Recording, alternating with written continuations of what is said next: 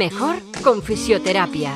Con Marta Gil de Pablo en Más que una radio. Bueno, pues aquí seguimos en el segundo programa, tercer programa. no me mires ya, así mal. Yo no soy el listo de la eres tú. empezamos el lunes. Tercer programa miércoles en riguroso directo ¿eh? para toda España y el resto del mundo, porque aquí nos escuchan por internet desde Estados Unidos un montón. No sé por qué en Estados Unidos nos tienen que escuchar tanto, te lo juro. Es una cosa que me flipa. Llamaremos un día a un investigador de estos de marketing online y que nos lo explique. Yo es Trump. Me está Yo creo que sí te está espiando. monitorizando. Ah, yo creo que debe haber mucho hispanoparlante por ahí que dice, joder, pues antes de escuchar a Trump, escuchamos a estos dos, que nos lo pasamos mejor. Bueno, lo que vamos a estrenar esta temporada, y hoy es el primer día que tenemos nuestra colaboradora de lujo, si habéis visto la página web, aparece en la alineación en el centro, repartiendo juego, un número 5, como antiguamente, persona inteligente donde las haya, que eh, derivó su impresionante talento hacia el mundo de la animación cultural o deportiva. Yo me acuerdo perfectamente hace mucho tiempo cómo me enfadé con ella por tirar tanto talento.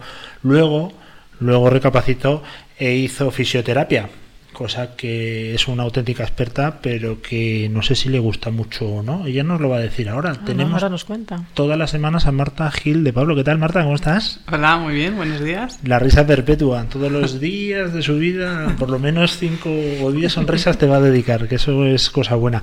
Eh, es verdad lo que he dicho, ¿no? Te dedicaste primero al tema con un 10 de nota media, antiguamente 10 de 10, ¿eh? De, de nota media selectividad, pero dijiste, no, pues yo voy a ser animadora y te fuiste a, a jugar al voleibol o algo así. Bueno, algo así, ZFA, que es técnico de actividades físicas y animación deportiva. Y bueno, iba con un objetivo y al final acabé con otro bastante diferente y acabé entrando en fisioterapia. Bueno, pero para la gente que nos escucha, eres eh, fisioterapeuta, tienes tu título y Sí. no vas a hablar aquí por hablar, sino que sabes conocimiento. Has tenido además tu propia clínica durante muchísimos años, has sido militar, bueno, la verdad que eh, ya nos contará, ¿vale? Que tenemos muchas semanas y, y nos irá contando. La idea de tener aquí un espacio de fisioterapia está relacionado con el mundo de la, de la bueno, pues primero del deporte, que aquí todos los que nos escuchan son muy deportistas, segundo la higiene eh, postural, trabajos, donde todos sufrimos eh, el mundo de las nuevas tecnologías, donde con un teléfono móvil te puedes eh, destrozar las cervicales y hacer un símbolo de infinito. Y hay un montón de patologías que nos va a traer Marta, que nos va a explicar de forma breve pero muy concisa. Y yo creo que hoy toca una cosa que a mí me ha hecho mucha gracia que se llama fractura por estrés. Yo había escuchado muchas veces a la gente que está estresada, pero ahí a que por estrés ya te fractures algo, me parece... ¿Alguna vez te has roto algo por estrés, Conchi? No, la verdad es que no. Bueno, la verdad es que yo nunca te he visto tan estresada, o sea estresada. que tampoco sería impresionante. Cuéntanos, Marta, ¿qué es la fractura por estrés o el FX por estrés? Pues la fractura por estrés es un tipo de fractura que se produce no porque la persona esté estresada, Ah, que también influye mucho, el estado de estrés influye mucho sobre el estado de los músculos y los tendones. Eh, es una fractura que se produce eh, no como la que conocemos de toda la vida, que suele ser por un, un accidente o un mecanismo forzado sobre el hueso. Eh, es una fractura que se produce por un estrés sobre el hueso, es decir, que vamos a hacer una serie de cargas repetitivas y excesivas durante cierto tiempo sobre un hueso y al final el hueso pues va a acabar diciendo hasta aquí hemos llegado y se va a producir una grieta, una fisura en el hueso. Eso suele ocurrir sobre todo en deportistas de élite y en personas que cambian de un día para otro la intensidad de su, de su ejercicio. A ver, vamos a ir al mundo práctico. Nos están escuchando ahora mismo gente que seguro que está corriendo, porque esto se escucha mucho por podcast, yo el primero, pero hay mucha gente que está en la oficina ahora mismo. ¿Solamente se puede romper un hueso una persona que esté practicando deporte heavy o en una oficina, en cualquier tipo de trabajo? ¿eh? No solamente pienses en una persona que está en un ordenador, sino en un almacén que nos está haciendo trabajos más físicos, ¿también se puede llegar a romper? Efectivamente, cualquier persona que haga un ejercicio de forma repetitiva, aunque ese ejercicio de forma aislada no sea un ejercicio mm, estresante para el hueso, pero si lo repites durante muchas veces, durante muchos días, pues sí puedes llegar a producirte una fractura. Pero eso no, no entiendo una cosa, Marta, porque todos, mm, al fin y al cabo, mm, tenemos una pauta que todos los días hacemos prácticamente lo mismo. Prácticamente. Yo digo, yo, por ejemplo, voy a correr prácticamente todos los días y todavía no me he roto nada por estrés. Eh, ¿quién tiene más posibilidades de romperse algo por estrés? Pues, ¿quién tiene más posibilidades? Por ejemplo, eh, una persona que lleva 20 años sin hacer nada de ejercicio. Como Conchi, ¿no? Como por ejemplo Por Conchi, ejemplo. que de repente decide, llevo 20 años sin hacer ejercicio y ahora está de moda el footing o el running. Perfecto. Y entonces Lo has clavado. Lo has clavado. me voy a poner a correr como todo el mundo, que es lo que se lleva. Me pongo mi modelito, me compro lo último Perfecto. y voy perfecta para ir a correr. Pero perdóname, eso no es factura por estrés porque solamente le ha dedicado un día de su vida a correr. No se ha repetido durante mucho tiempo. Claro, pero ¿qué pasa? El primer día no se va a producir una fractura por estrés. El primer día se puede producir una fractura de las corrientes porque pise una piedra y se torza un tobillo, por ejemplo. Pero si eh, Conchi, por ejemplo, sale a correr contigo, que tú llevas 10 años corriendo Más. Y 20 años corriendo, y tú le dices, venga Conchi, venga, empieza a correr, que la semana que viene ya vamos a ir a correr juntos, y de repente Conchi pasa de correr cero a correr 6 kilómetros eh, durante 3 días, 10 días a la semana, por ejemplo. Pues en ese caso Conchi es una candidata perfecta para una fractura por estrés. Pues ten muchísimo cuidado, Conchi, porque creo que estás preparando ahora una carrera, Sí. ¿no? Con una compañera. Y bueno, pues la última vez que corrió creo que fue para coger el autobús cuando iba al instituto. creo. Ten cuidado. Pero eso no me cuadra porque realmente en cuánto tiempo se produce ese estrés. El estrés no es de un día. El, El estrés, estrés es es por una cosa. Vale. ¿Cuánto tiempo hay que acumular la misma tarea para que tengas una rotura de estrés? Pues depende de la persona, por ejemplo, del, depende del depósito de calcio que tenga en los huesos. ¿Dónde está el depósito ese? dentro de los huesos, Ah, ¿no? El- el- la densidad ósea de cada persona es diferente. Entonces, si Conchi eh, estuviera, por ejemplo, en, en periodo menopáusico, sería más Justo, candidata. estamos, lo estamos clavando. Lo estamos sería más candidata que, que tú, por ejemplo. Eh, tú podrías ser candidato si de pasar a correr 5 kilómetros mm, tres días a la semana decidieras de repente prepararte para la maratón de Nueva York. Bueno, pero vamos a ver. eh, eh, una pregunta, lógico. Eh, si yo voy corriendo eh, y estoy en forma y subo mi nivel de entrenamiento, eso no me va a producir porque se supone que estoy entrenado para ello, ¿no? Si hay un estudio que está demostrado en el que si subes más de un 10% de una semana a otra tu nivel de entrenamiento, tienes un 50% más de probabilidades de sufrir una fractura por estrés que cualquier persona. O sea, puedes ir ¿Ese subiendo. estudio de qué universidad es? Bueno, lo típico de Wisconsin, Alabama. No, no hace falta, era una broma, ¿eh, Marta? Eh, decías que empieza con una grieta. O sea, eso no es una rotura a hueso abierto No. o fractura brutal, ¿no? No, es Empieza con una grieta y a lo mejor ahí, si notas el dolor, pues lo lógico es parar e ir a un profesional. Efectivamente, muchas veces como el dolor no empieza de repente, es un dolor insidioso que empieza poco a poco, que se puede parecer a una tendinitis, eh, a una sobrecarga muscular, pues la gente mm, empieza con reposo y ese dolor se calma en reposo. Cuando vuelven otra vez con el ejercicio, ese dolor vuelve a empezar de nuevo, ¿no? Es más intenso durante el ejercicio y se calma durante el reposo.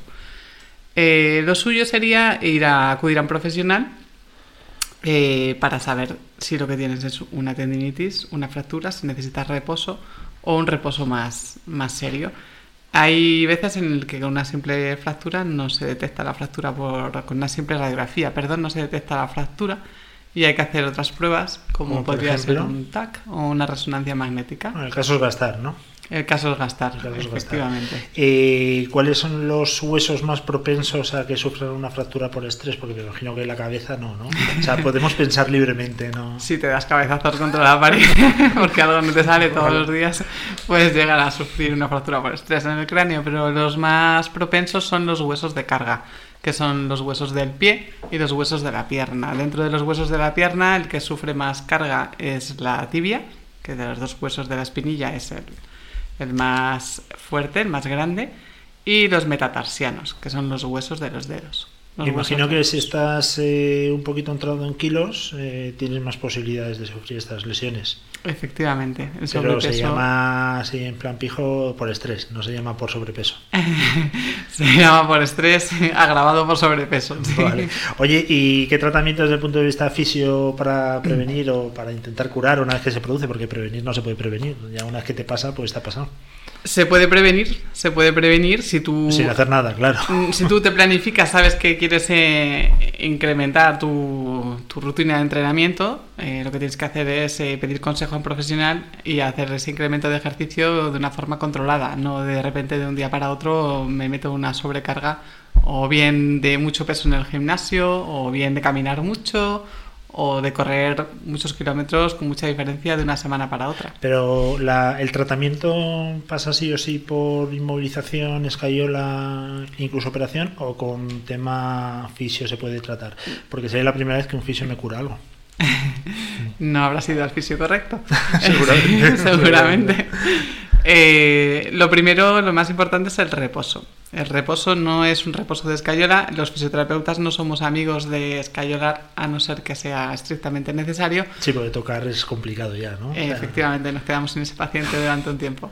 Entonces, eh, lo que se aconseja es un reposo relativo. Es un reposo deportivo, por supuesto, y un reposo de la actividad que ha provocado esa fractura pero intentamos que sea un, reposo, pues a lo mejor con, un tipo de bota o de férula que te permita hacer cierto apoyo, pero que a la vez tú puedas seguir moviendo el pie, haciendo cierta carga o pudiendo hacer bicicleta estática o natación para no perder musculatura, porque al fin y al cabo la musculatura es la primera que absorbe el impacto de, pues, un salto, de una carrera, y, y si escayolamos o inmovilizamos totalmente una pierna, pues eh, la rapidez con la que pierdes la musculatura al final va a ser perjudicial, más que favorecedor. Para ¿Se puede recuperar la musculatura cuando has estado inmovilizado un par de meses, por ejemplo?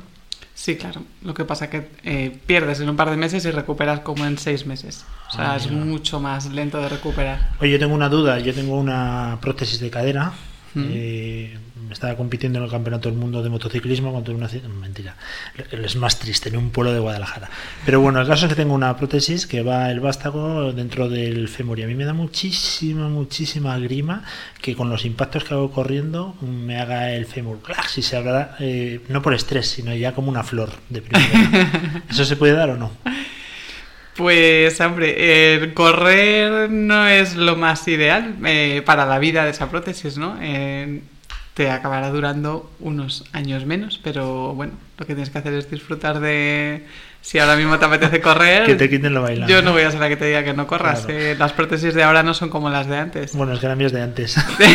Entonces corre todo lo que puedas para que te la cambien. Vale. Oye, eh, y en la oficina, la gente que nos está escuchando ahora con sus auriculares, pienso en nuestro amigo Víctor, eh, ¿Qué lesión se puede producir? Porque en la oficina estás tecleando, estás sentado, un poco impacto hay, ahí no se puede producir nada de nada.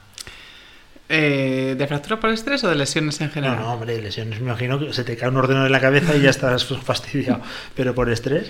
Pues podría llegar a darse el caso de una persona que está clic, clic, clic, clic, clic, clic con el ratón todo el día, podría llegar a tener una fractura por estrés en, en los huesos de, largos de la mano, en los metacarpianos. Cuéntanos alguna experiencia que hayas tenido con algún paciente de rotura por estrés.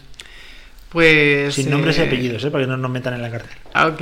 Tuve a una, una paciente que mmm, llevaba una vida bastante sedentaria.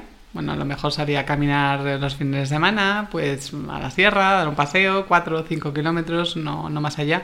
Pero de lunes a viernes, pues como muchos de nosotros, del trabajo a casa, de casa al trabajo.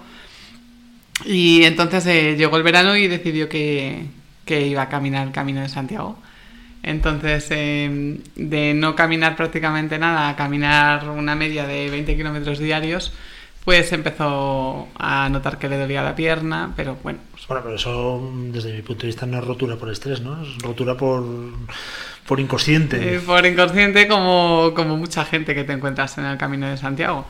¿Tú conoces a mucha gente, Conchi, que haya tenido rotura por estrés? No, la verdad es que no. ¿Cuál es el índice de, de la población? ¿Uno de cada 25 millones? ¿Cómo funciona esto? Pues yo creo que es una cosa que va subiendo últimamente con los años. El índice es mayor por aquello que te digo que mucha gente a partir de los eh, 40 de repente no sé qué le pasa, que se apunta al gimnasio a muerte, a CrossFit, a... Bueno, el marido de Conchi se ha comprado una moto. También es otra... no tiene nada que ver, pero bueno, pero es otra locura de los 40. Es como aprovechar, ¿no? La última juventud, lo que, lo que no hice con 20 que no me lo podía permitir, pues lo hago ahora, ¿no? Entonces, pues sí hay mucha gente, por ejemplo, que eso, que Pues se apunta al gimnasio, se mete mucha carga de un día para otro, se quiere poner al nivel del amigo o del hermano con el que se ha apuntado y al meterse tanto... Crisis de los 40, vamos. Total, O sea, se puede llamar fractura por estrés o crisis de los 40. exactamente. Eh, me, me imagino que más en mujeres que en hombres. No. Pues sí, si has ¿Por dicho qué? lo de la menopausia y la osteoporosis y todo esto que sufren las mujeres, me imagino que puede ser un factor muy, muy peligroso, ¿no? ¿O no?